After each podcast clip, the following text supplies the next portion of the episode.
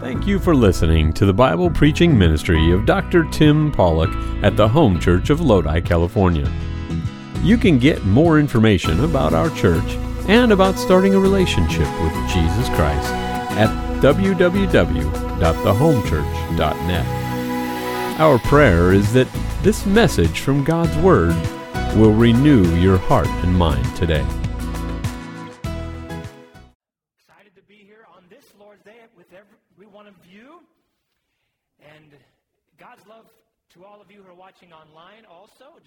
Another welcome to you. Glad you're with us. We've prayed for you and asked God to touch your heart as well in a powerful way. Uh, my dad asked me to say that he loves and misses you all. So if you missed his, his personal greeting a few minutes ago that we played, uh, I say that to you. He is over in Scotland. I'm so thankful he and Pauline have had this opportunity to travel, do a mission trip there, and visiting several missionaries and churches and doing the work of the Lord all the way in the UK. And if there's one thing that we want here at the home church, and that is to do our part in getting the gospel to the uttermost parts of the earth everywhere. And, uh, and also in here in our region, too. I want to just also quickly thank everybody who's been involved uh, at the Lodi Grape Festival, going out there for the last Thursday, Friday, yesterday then, and then today. More of you will be going out there, spending some time, handing out gospel tracts, telling people about Jesus. That's what we want to do at the home church, make a difference in this region. So thank you. Thank you, everybody. And it's a joy for me to fill Dad's pulpit today and give a message from the living Word of God about the living God. So, so listen up today, all right? As much as you pay attention for Him, pay attention to me, okay, please. Um, I, ha- I want to also thank everybody who's just said, I'm praying for you and uh, keep going and give the word. So thank you, everybody, for your encouragement, your prayers. I've prayed also for you. I've many of you by name. I've prayed over this entire place, every person that would be watching. I've asked God to touch your heart. And, um, and I pray that it would be what we all need to hear right now, this word from the Lord. We're going to take a journey through hope. It's a four message series. It's this morning, and then tonight will be part two. Next Sunday morning, part three. And next Sunday night, part four, Lord willing. A four message series on this extremely important but less discussed topic. I'm calling it Lay Hold of Hope. So there were two big reasons that I came into the ministry as a pastor 24 years ago. I was 19 years of age. Some of you are saying, well, I thought you were still 19, Pastor Luke. And, uh, and my, actually, my, uh, my wife just recently said uh, to the photographer that was going to be taking pictures, can you do anything about this when you take the pictures on my husband's head? So I know I'm not 19 anymore. I get it. But at, at that age, when you're coming into the ministry, I remember there were two big reasons that I was even doing this at all. Number one, I was just going to obey the Lord. That's it. I just wanted to obey God. I knew God had called me, and so let's do this. But number two, I passionately wanted people, wanted to help people come to know Jesus and be transformed.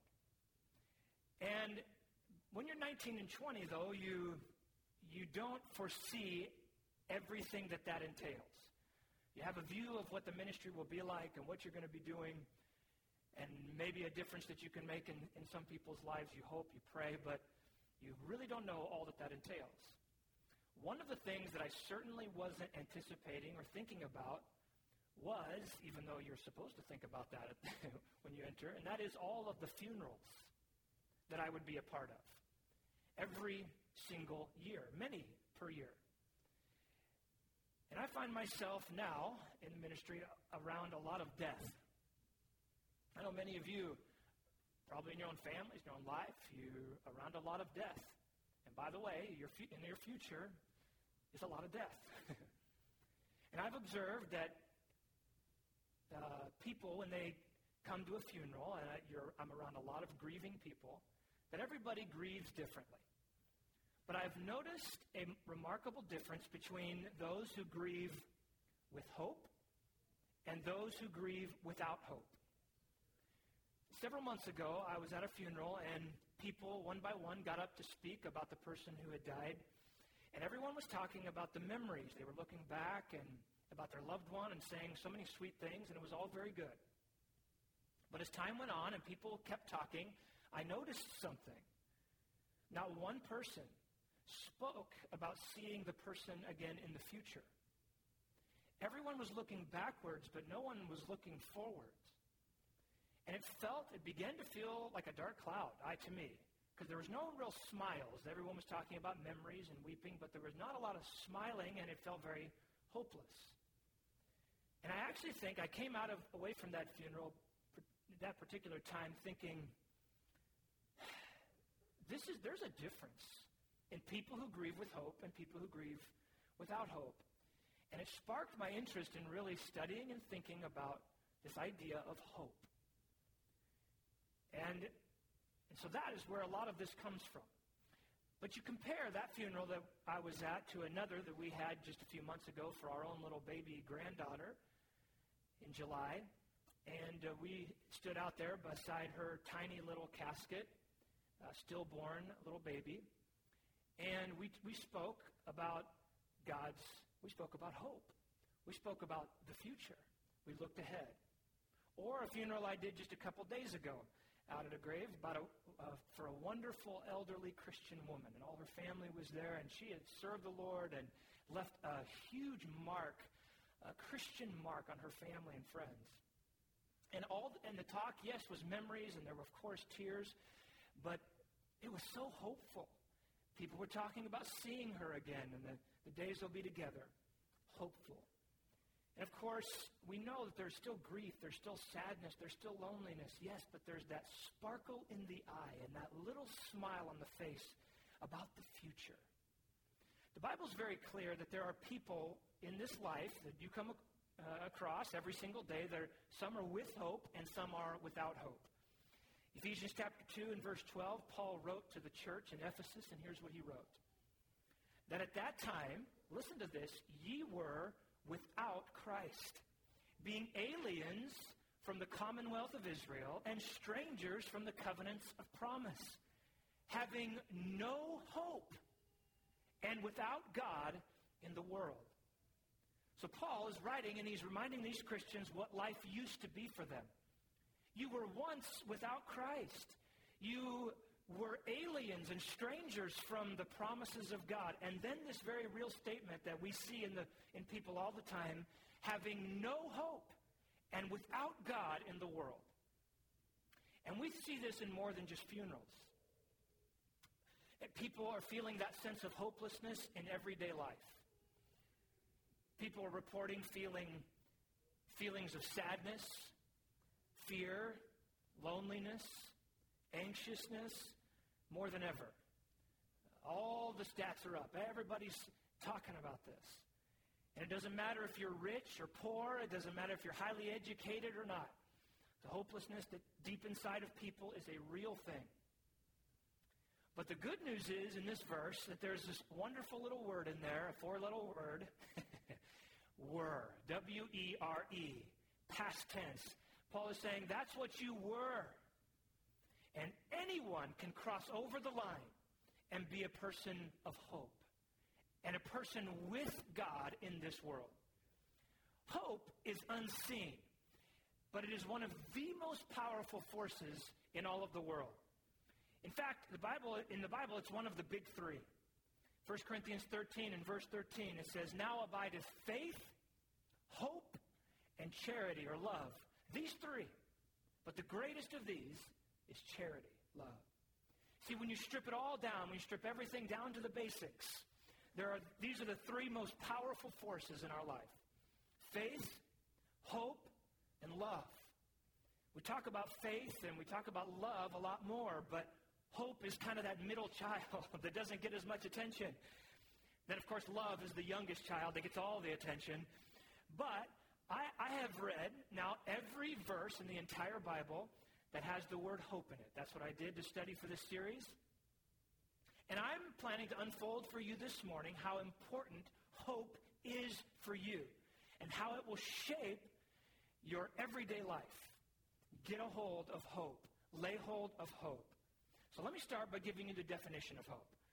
Hope is very closely related to faith in the Bible, but it's different. So it's faith related, but it's future focused. Let me tell you what I mean. Faith is fully trusting in God in everything that He has said about everything.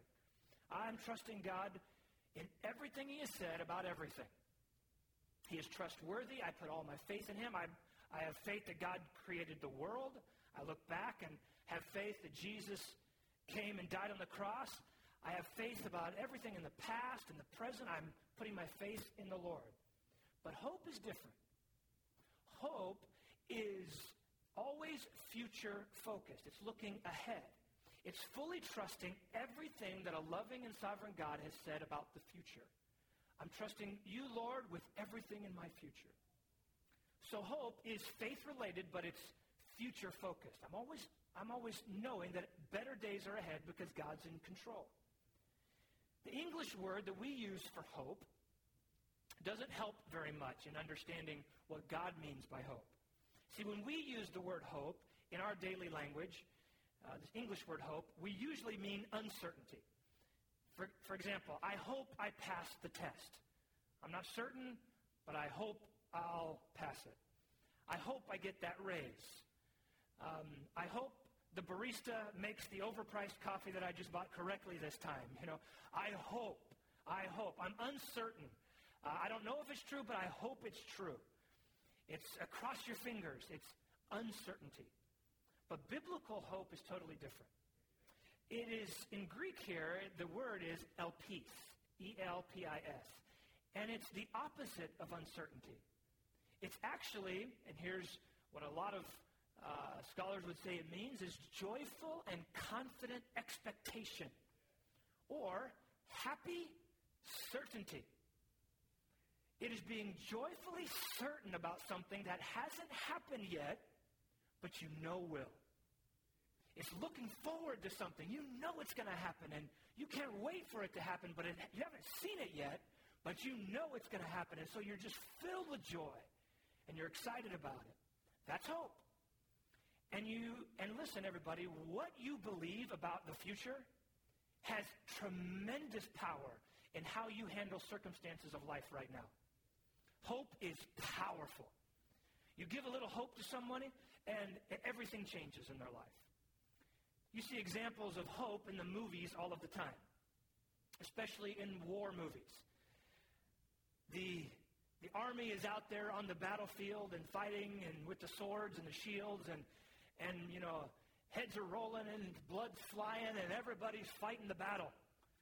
And people are getting tired and you and the, the, the good guys are starting to lose. And then all of a sudden, on the, on the battlefield, they hear something. Over the hill, they hear, they hear marching boots. They hear the sound of drums. And guess what's coming? Reinforcements. They knew they were coming, and now they're coming. And all of a sudden, everything changes. They, they start to fight a little harder. They have a little more oomph. Everything, they haven't seen the reinforcements yet, but they know they're coming. And what has just happened? They have been filled with hope. Hope. Anticipation of the future. It has a huge effect on how we feel right now. It's an unseen force in my mind and my heart that has an incredible life shaping power. The medical world is very aware of the power of hope. Studies have shown that there is a remarkable difference in recovery with patients who are filled with hope. True story of a little boy who is a burn victim, burned all over his body. He had been in the burn unit for months and months, just kind of wasting away. And one day uh, they, they decided that they were going to send uh, an English teacher in. They sent different teachers different days, but this English teacher, they asked her if you would just kind of go in the hospital and talk to the different kids and spend some time teaching English just to give him something to do and get his mind working. And so that English teacher, she came in there and spent some time with him and then left. The next days that followed, they noticed that this boy was had tremendous um, improvement. And they were wondering, what is going on? So they, the doctors came and they asked the little boy, what is the difference? Why, why are you all of a sudden doing so well and you're smiling and think you're actually improving medically? And here's what he said. He said, I figured they must believe that I'm going to live if they sent in a teacher. They must believe I'm going to make it out of here. Hope. Hope. Somebody got hope. And be- that is believing in the future. Then, of course, you know, in the medical world, there's the placebo effect, of course. That's always an example of this. Whenever they do a pharmaceutical drug study, they give some people in the study a placebo, a fake drug. Why do they do that? Because what we expect, we humans, what we expect about the f- future is so powerful in shaping uh, today. I mean, if I believe I'm going to get better with this little pill, I sometimes people just sometimes get better just based on hope. We're hope-based creatures. And one more really identifiable example that I want to share with you. Listen to this. Hope. You take two people. Take two people, take two guys. They're working in a in a job and it's a very mundane job. It's boring. No vacation. Uh, 80 hours a week. Horrible working conditions. This is a horrible, bad place to work. Nobody would want to work here. You take two guys, you put them in that particular job. You tell one of them, though, listen, we're going to give you $20,000 at the end of the year for all the work you do. The other guy, you tell him we're going to give you $20 million at the end of the year. Same exact circumstances, but they but what happens after that? A totally different experience now. One guy hates it. He comes to work, he's grumpy, he pouts, he probably uh, gives up halfway through the year or less than that. They say, no, this, I'm tired of this. This is horrible. But the other guy comes to work early. He whistles while he works. He has a good old time. He puts in the work. Why? Hope. Hope. He looks forward to the future. There's something to look forward to. Listen, everybody, this is important. It's not the circumstances that make you feel the way you feel. It's not. Your believed in future determines often how you process and deal with the circumstances of today. Hope is a powerful thing. But what I'm going to talk about this morning is our ultimate hope. Because your ultimate hope about the ultimate future is the most important thing that shapes really who you are today. And what you think about that and how you feel about that and what you believe about that shapes how you're going to live your life. And this is why we need the hope that only God gives. Christian hope is different than the world's hope and any other hope. It goes beyond any hope that, that anybody has. It's more, it's more strong, it's more reliable. Viktor Frankl, who was a survivor of the Nazi Holocaust death camp, a physician who came out of that and later said that there was a difference he noticed in the people who, uh, who survived the Holocaust and those who died. And he said it was what people believed about the future that helped them survive. And here's what he said. One of, one of the remarks that he said was this. Everyone needs a hope big enough that su- even suffering and death can't destroy. Everyone needs a hope big enough that suffering and even death cannot destroy. And that's what we're talking about here. That is Christian hope. That is something that not even suffering and not even death can stop. The best definition I've ever found for this, for Christian hope, is by the late Tim Keller, and let me share it with you. Christian hope is a life shaping certainty that our ultimate future is the eternal love and glory of God and the new heavens and the new earth say that again. It's a life-shaping certainty that our ultimate future is the eternal love and glory of God and the new heavens and the new earth. See, when somebody is fully, fully locked in on what God has promised to the believer, that everything which happens to you, God will work for his good or for your good and his glory, that you will spend eternity loving God and him loving you, that that's your future, that your future is guaranteed to be a real life in the real new heavens and the new earth. That is your real future. That is actually going to happen when that hits you. When you embrace that, then your whole life takes on a different view. The things that happen to you every day, the, the little things or the big things are seen in a totally different light. I made a list of things that I thought of that I'm able to do when my hope tank is full. When I'm really holding on to hope. When I know that my future is certain. When I know that I have uh, that I know that I have my future settled and I'm just thinking about the Lord and I have eternity on the mind. Here's some of just the things I thought of. It keeps me from worrying about little things that don't go as expected. It keeps me from fearing big things that might happen to me. It keeps me from an unhealthy focus on aging and death. It keeps me from restlessness in my soul. It keeps me from sadness from li- about life circumstances. It keeps me from anger over unexpected annoyances. It keeps me from anxiety over the state of the, uh, politics and society. It keeps me from placing the wrong expectations on people or myself. It keeps me from wasting my life on frivolous things. And it keeps me desiring to be a giver and to make a difference in the, in the people around me. And listen, our view of the future doesn't just help with things like this, it helps, it goes much, much further. R.A. Torrey, one of the great preachers of uh, past generations, and he said that the great motivator for the early Christians was not changing the world or transforming the people around them. That really wasn't their motivation for what they did for Christ. He said it was their understanding that Christ was soon coming back. That was their greatest motivation. Here's what he said listen. While they were busy preaching the gospel in the world, they gave no indication that they expected this work to result at length in the transformation of the world. They were not looking for a change in the world, but for the personal presence of their Lord Jesus. Jesus Christ himself was their hope and his appearing they intensely loved and longed for. That, I hope you followed that. They weren't motivated by seeing the world transformed, although we want to see the world transformed. They were motivated by their belief that Jesus was soon coming back. They were going to see their Savior. They, they, they would be stoned. They would be fed to lions for Christ. They suffered persecution and weren't, weren't fighting back. Why? Because this future certainty that God was going to come someday, come back, set everything right. He, he was the judge, and everything was going to be okay, and I will be with Jesus. They could go through anything. They could go through anything. First Thessalonians calls this hope in a future salvation a helmet. There is protective, life-shaping power in, in hope.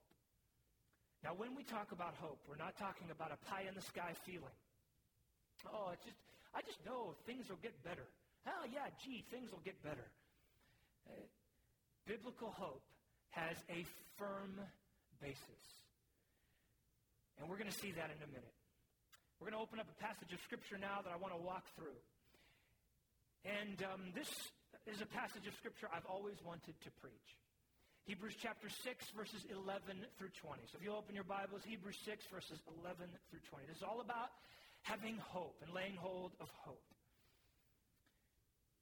First, let me, we're going to look at one of the best illustrations in all of the Bible about hope, an example of hope.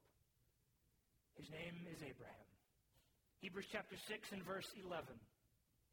And we desire that every one of you, you, every one of you believers reading this, seeing this, we desire that every one of you do show the same diligence to the full assurance of hope unto the end.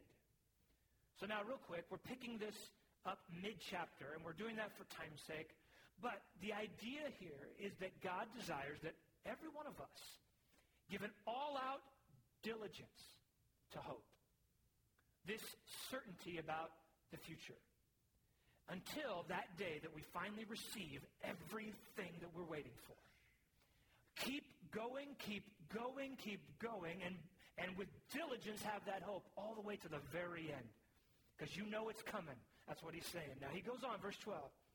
That you be not slothful, but followers of them who through faith and patience inherit the promises.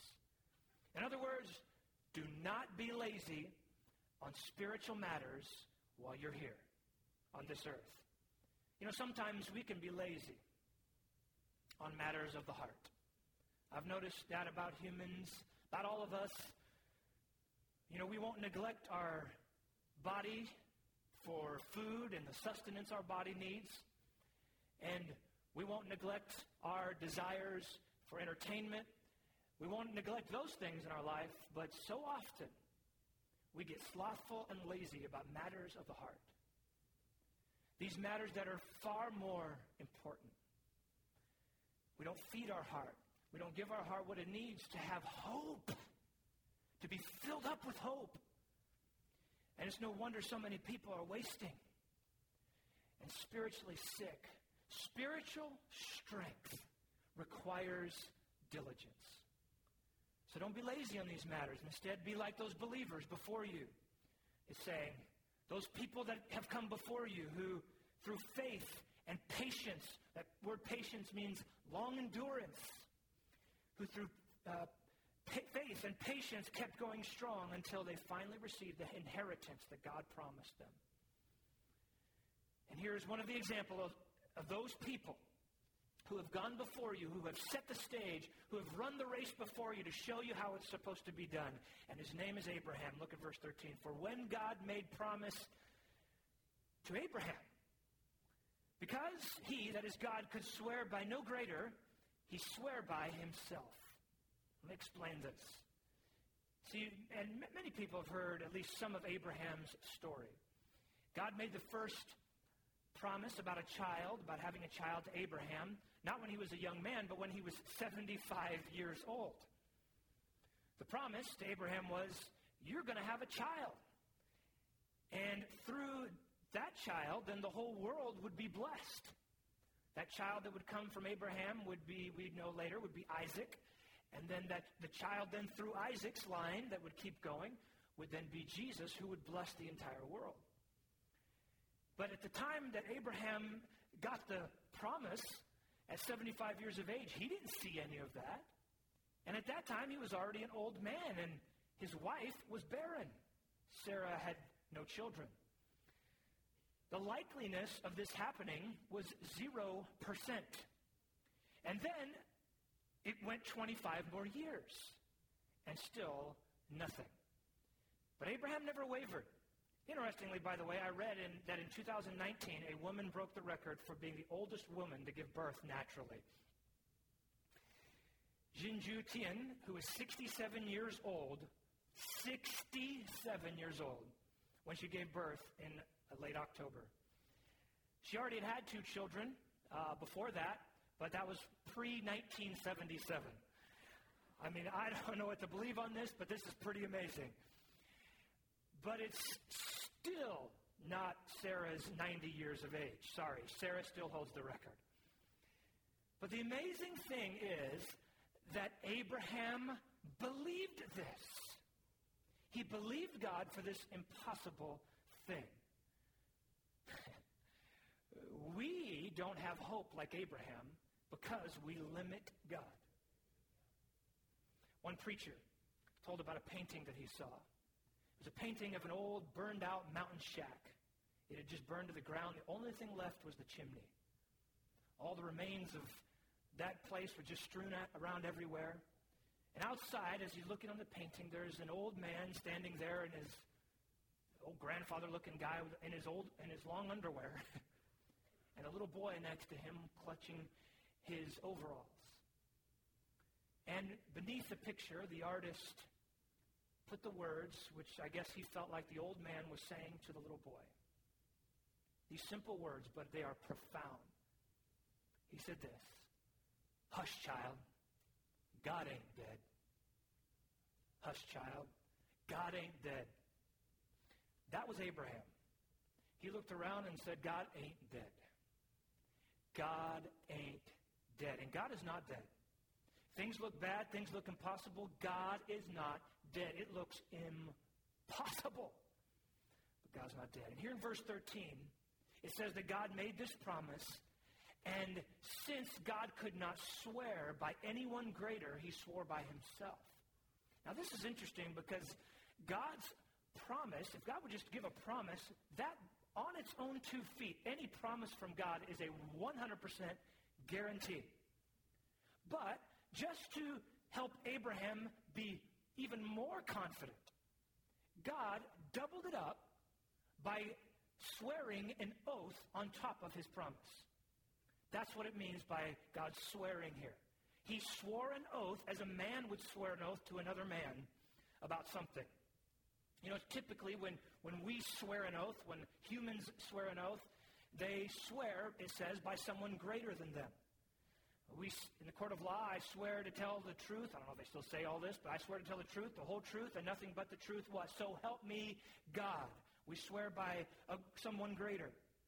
For thousands of years, swearing oaths has been a way for mankind to give the most binding guarantee possible. I swear. I, this is absolute. There is no higher thing that I can do than to swear an oath. Verse 16, a little bit later, describes that oaths end all of strife because it's a guarantee. Somebody makes that guarantee. But here we see that God himself kind of condescends to swear an oath to a man, not because God has to, but to give Abraham even more confidence in trusting him. Abraham, I'm going to give you a child. I told you that when you were 75 years old, but now that you're 99, I'm swearing an oath to you. Listen to me. I'm going to give you a child. You are old. You, your wife is barren. She is old. It is impossible. I know that. But I'm giving you a 100% guarantee on top of another 100% guarantee. You are 200% guaranteed to get this promise. And here was the actual promise, verse 14, saying, Surely blessing I will bless thee, and multiplying I will multiply thee. The promise that there uh, was that there would be a blessing that would come to the entire world through Abraham's seed, and he still didn't have any children. In verse 15, and so, after he, that is Abraham, patiently endured, he obtained the promise. Abraham first got the promise when he was 75. He got it again when he was 99. And the Bible says he had Isaac when he was 100 years old.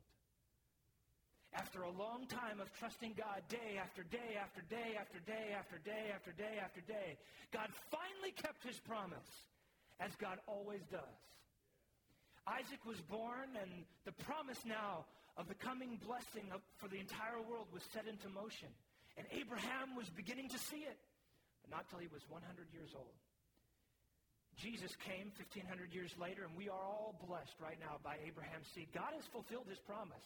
You sitting here right now is a proof of God's promise. Remember, the reason that God brings up Abraham, though, is so that he will be an example to us of trusting God and having diligence in our hope all the way to the end. That we would learn to hold on to hope like Abraham did until we see finally the promise come to pass. So, in Romans chapter 4, by the way, it said that Abraham, against hope, believed in hope. Abraham had a solid reason. Against hope, he believed in hope. He had a solid reason to hope in a great future. Do we have a solid basis for hoping in our future? Believers in Christ, those who come to Christ, do you, is there something solid that we stand on that helps us know that we're, we can be confident, joyfully confident in the future? That's what I'm going to talk about next, the foundation of hope. And we see that here in the verses 16 through 18. Follow along with me. For men verily swear by the greater, and an oath for confirmation is to them an end of all strife. Wherein God, willing more abundantly to show unto the heirs of promise the immutability of his counsel, that is the unchanging nature of his, his word, confirmed it by an oath, that by two immutable things, in which it was impossible for God to lie, we that's we. That's we reading this. We might have a strong consolation who have fled for refuge to lay hold upon the hope set before us. The point here is this. Just as God gave two unchanging confirmations, a promise and an oath, a 200% guarantee to Abraham, and because of the fact on top of that, that it is impossible for God to lie in either of those things, a promise or an oath, then Abraham knew it would come to pass, and it did come to pass, it says. So then, the, the argument here is every Christian can have the highest confidence in God's promised future for you. There is no higher confidence than what you can have in this entire world.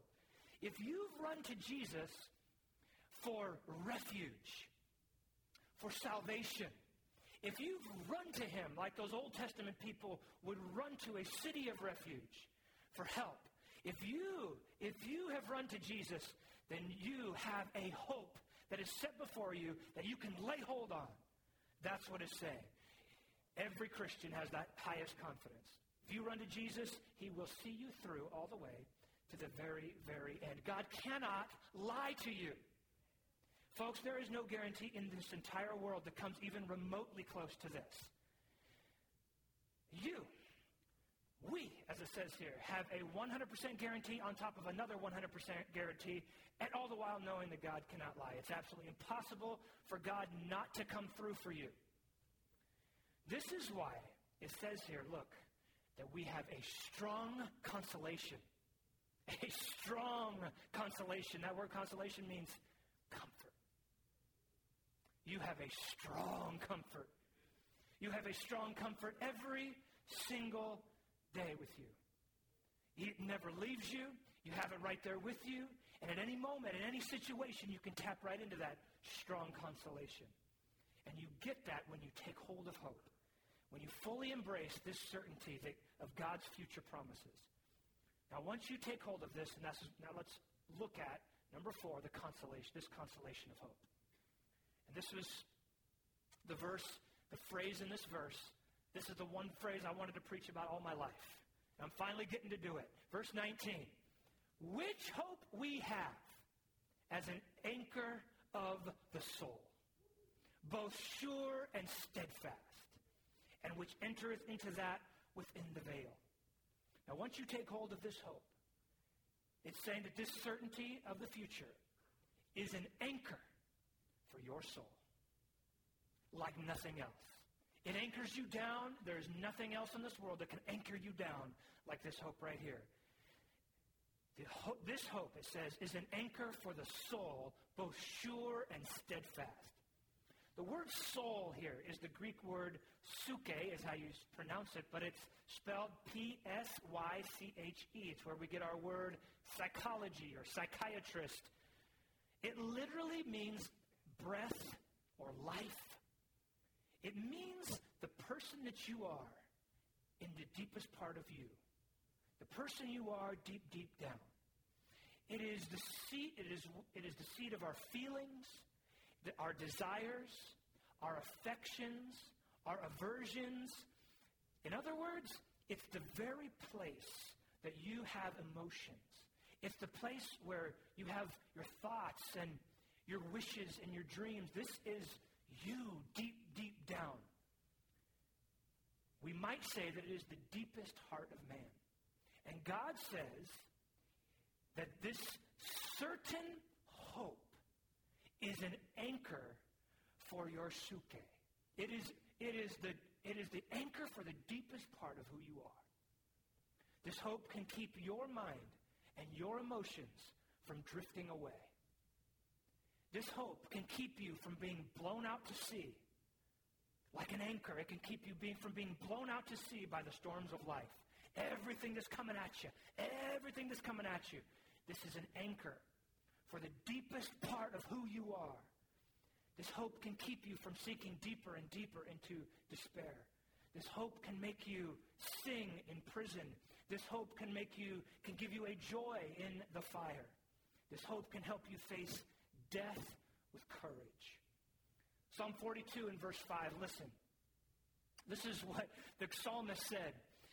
Why art thou cast down, O my soul? Why art thou disquieted in me? Listen, that word disquieted is an old English word, but what that means is why is there so much rambling and noise in the soul? Why are you disquieted? Why, why aren't you quiet, soul? Why are you clamoring? Why do I lay down at night and, and there's just so much noise in my soul? Why are you cast down? Why is there so much noise? And then he preaches to himself Hope thou in God, for I shall yet praise him for the help of his countenance. He said, I may, it may be a little noisy in there right now, but I can put my hope in God because I know, I know I will yet praise him for this. I'll look back and praise him. Hope in God is both sure and steadfast. You can't see an anchor under the water. Anchors go deep and they hold, and you can't see them, just like you can't see God and you can't see your future. This is why anchor is such a, a beautiful picture of this. But you know He's holding you. You know it is sure.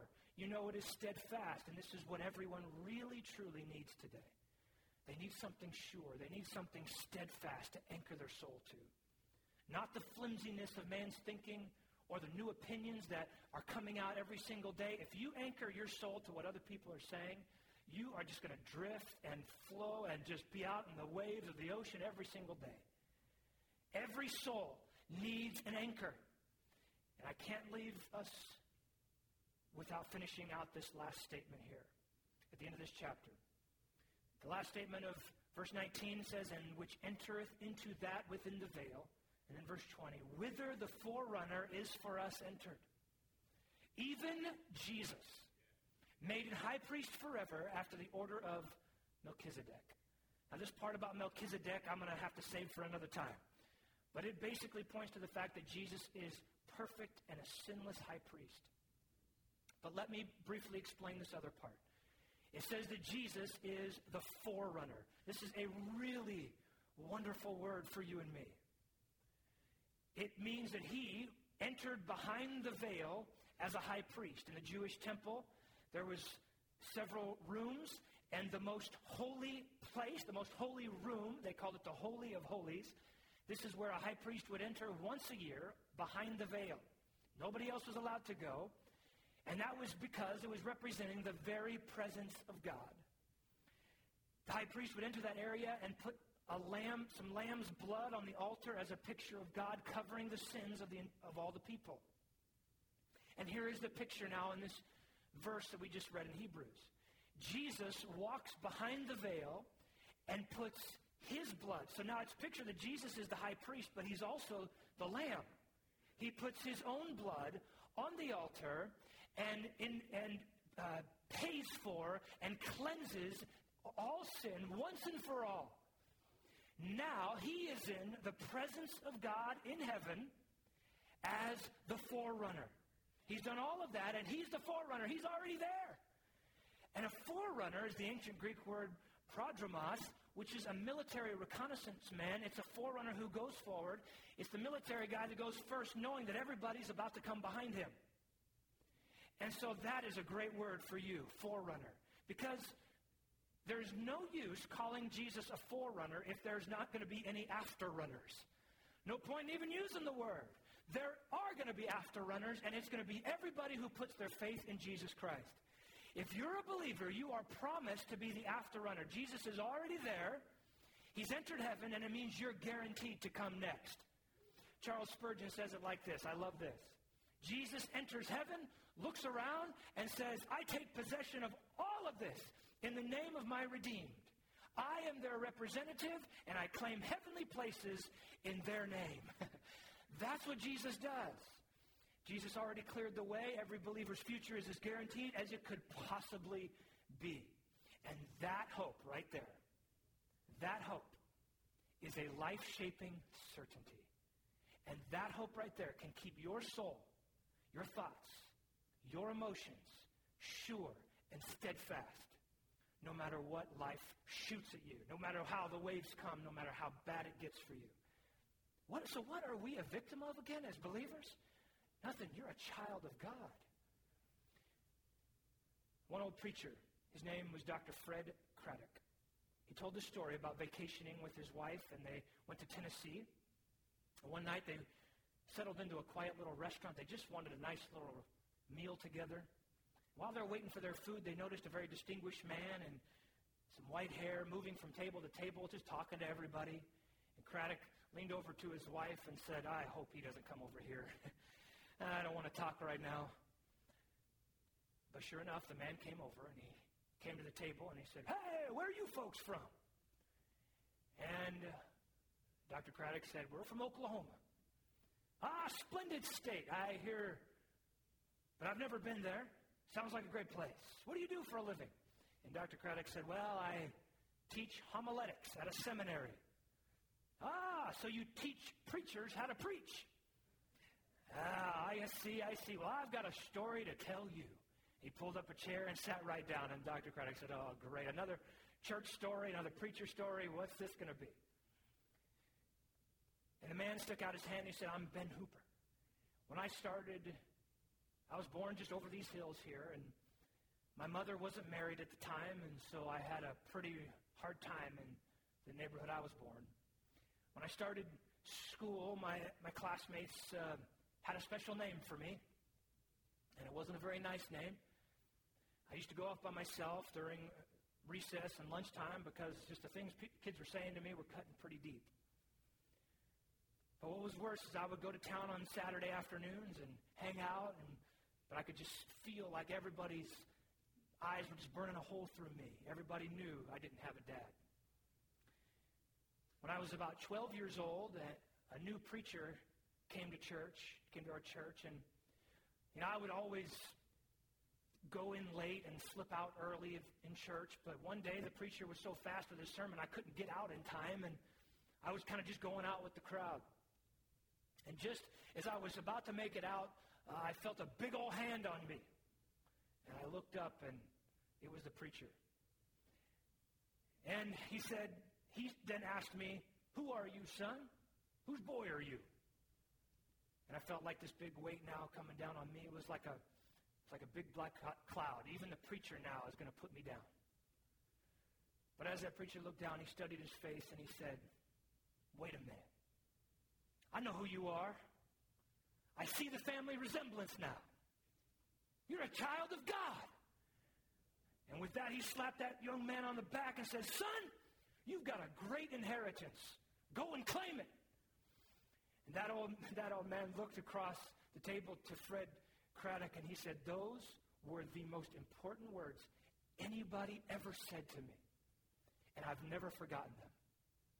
And it was only later that Dr. Craddock said, I realized that this man, Ben Hooper, had become, was a governor of Tennessee. And this is exactly what I'm trying to do for you today. I want you to know that you, if you have placed your faith in Jesus Christ, you are a child of God. You've got a great inheritance, and go and claim it. Do not live like you're not a child of God. Go and claim it. Claim it. Amen. That's, that's a, that is a truth. Here's one for you. Stop moping and start hoping. How about that? You don't have to give in. You don't. You don't have to give in. Lay hold of hope. Now, next week, I want to talk about the things that you've got to do to lay hold of hope. And how to keep the tank, hope tank full. But the first requirement for anybody, and listen closely, this hope that I'm talking about, the, the absolute, the, the main requirement, the number one thing, you have to be saved. You have to be saved. You must be a believer. That's what the Word of God says. You must come to a place in your life where you accept that Jesus is who he says he is and that he has done what he says he's done. He died on the cross and that he rose again for you. And the Bible says if you place your faith in Jesus Christ, you have hope. Peter said you have a living hope. That means it's there every single day. So say goodbye to the old life, please, and come to Jesus. Would everybody bow your head and close your eyes, please, this morning? Thank you. Thank you. We hope you enjoyed listening to the preaching and teaching from God's Word today. You can get more information about our church and about starting a relationship with Jesus Christ at www.thehomechurch.net. From all of us here at the Home Church in Lodi, California, thank you for joining us.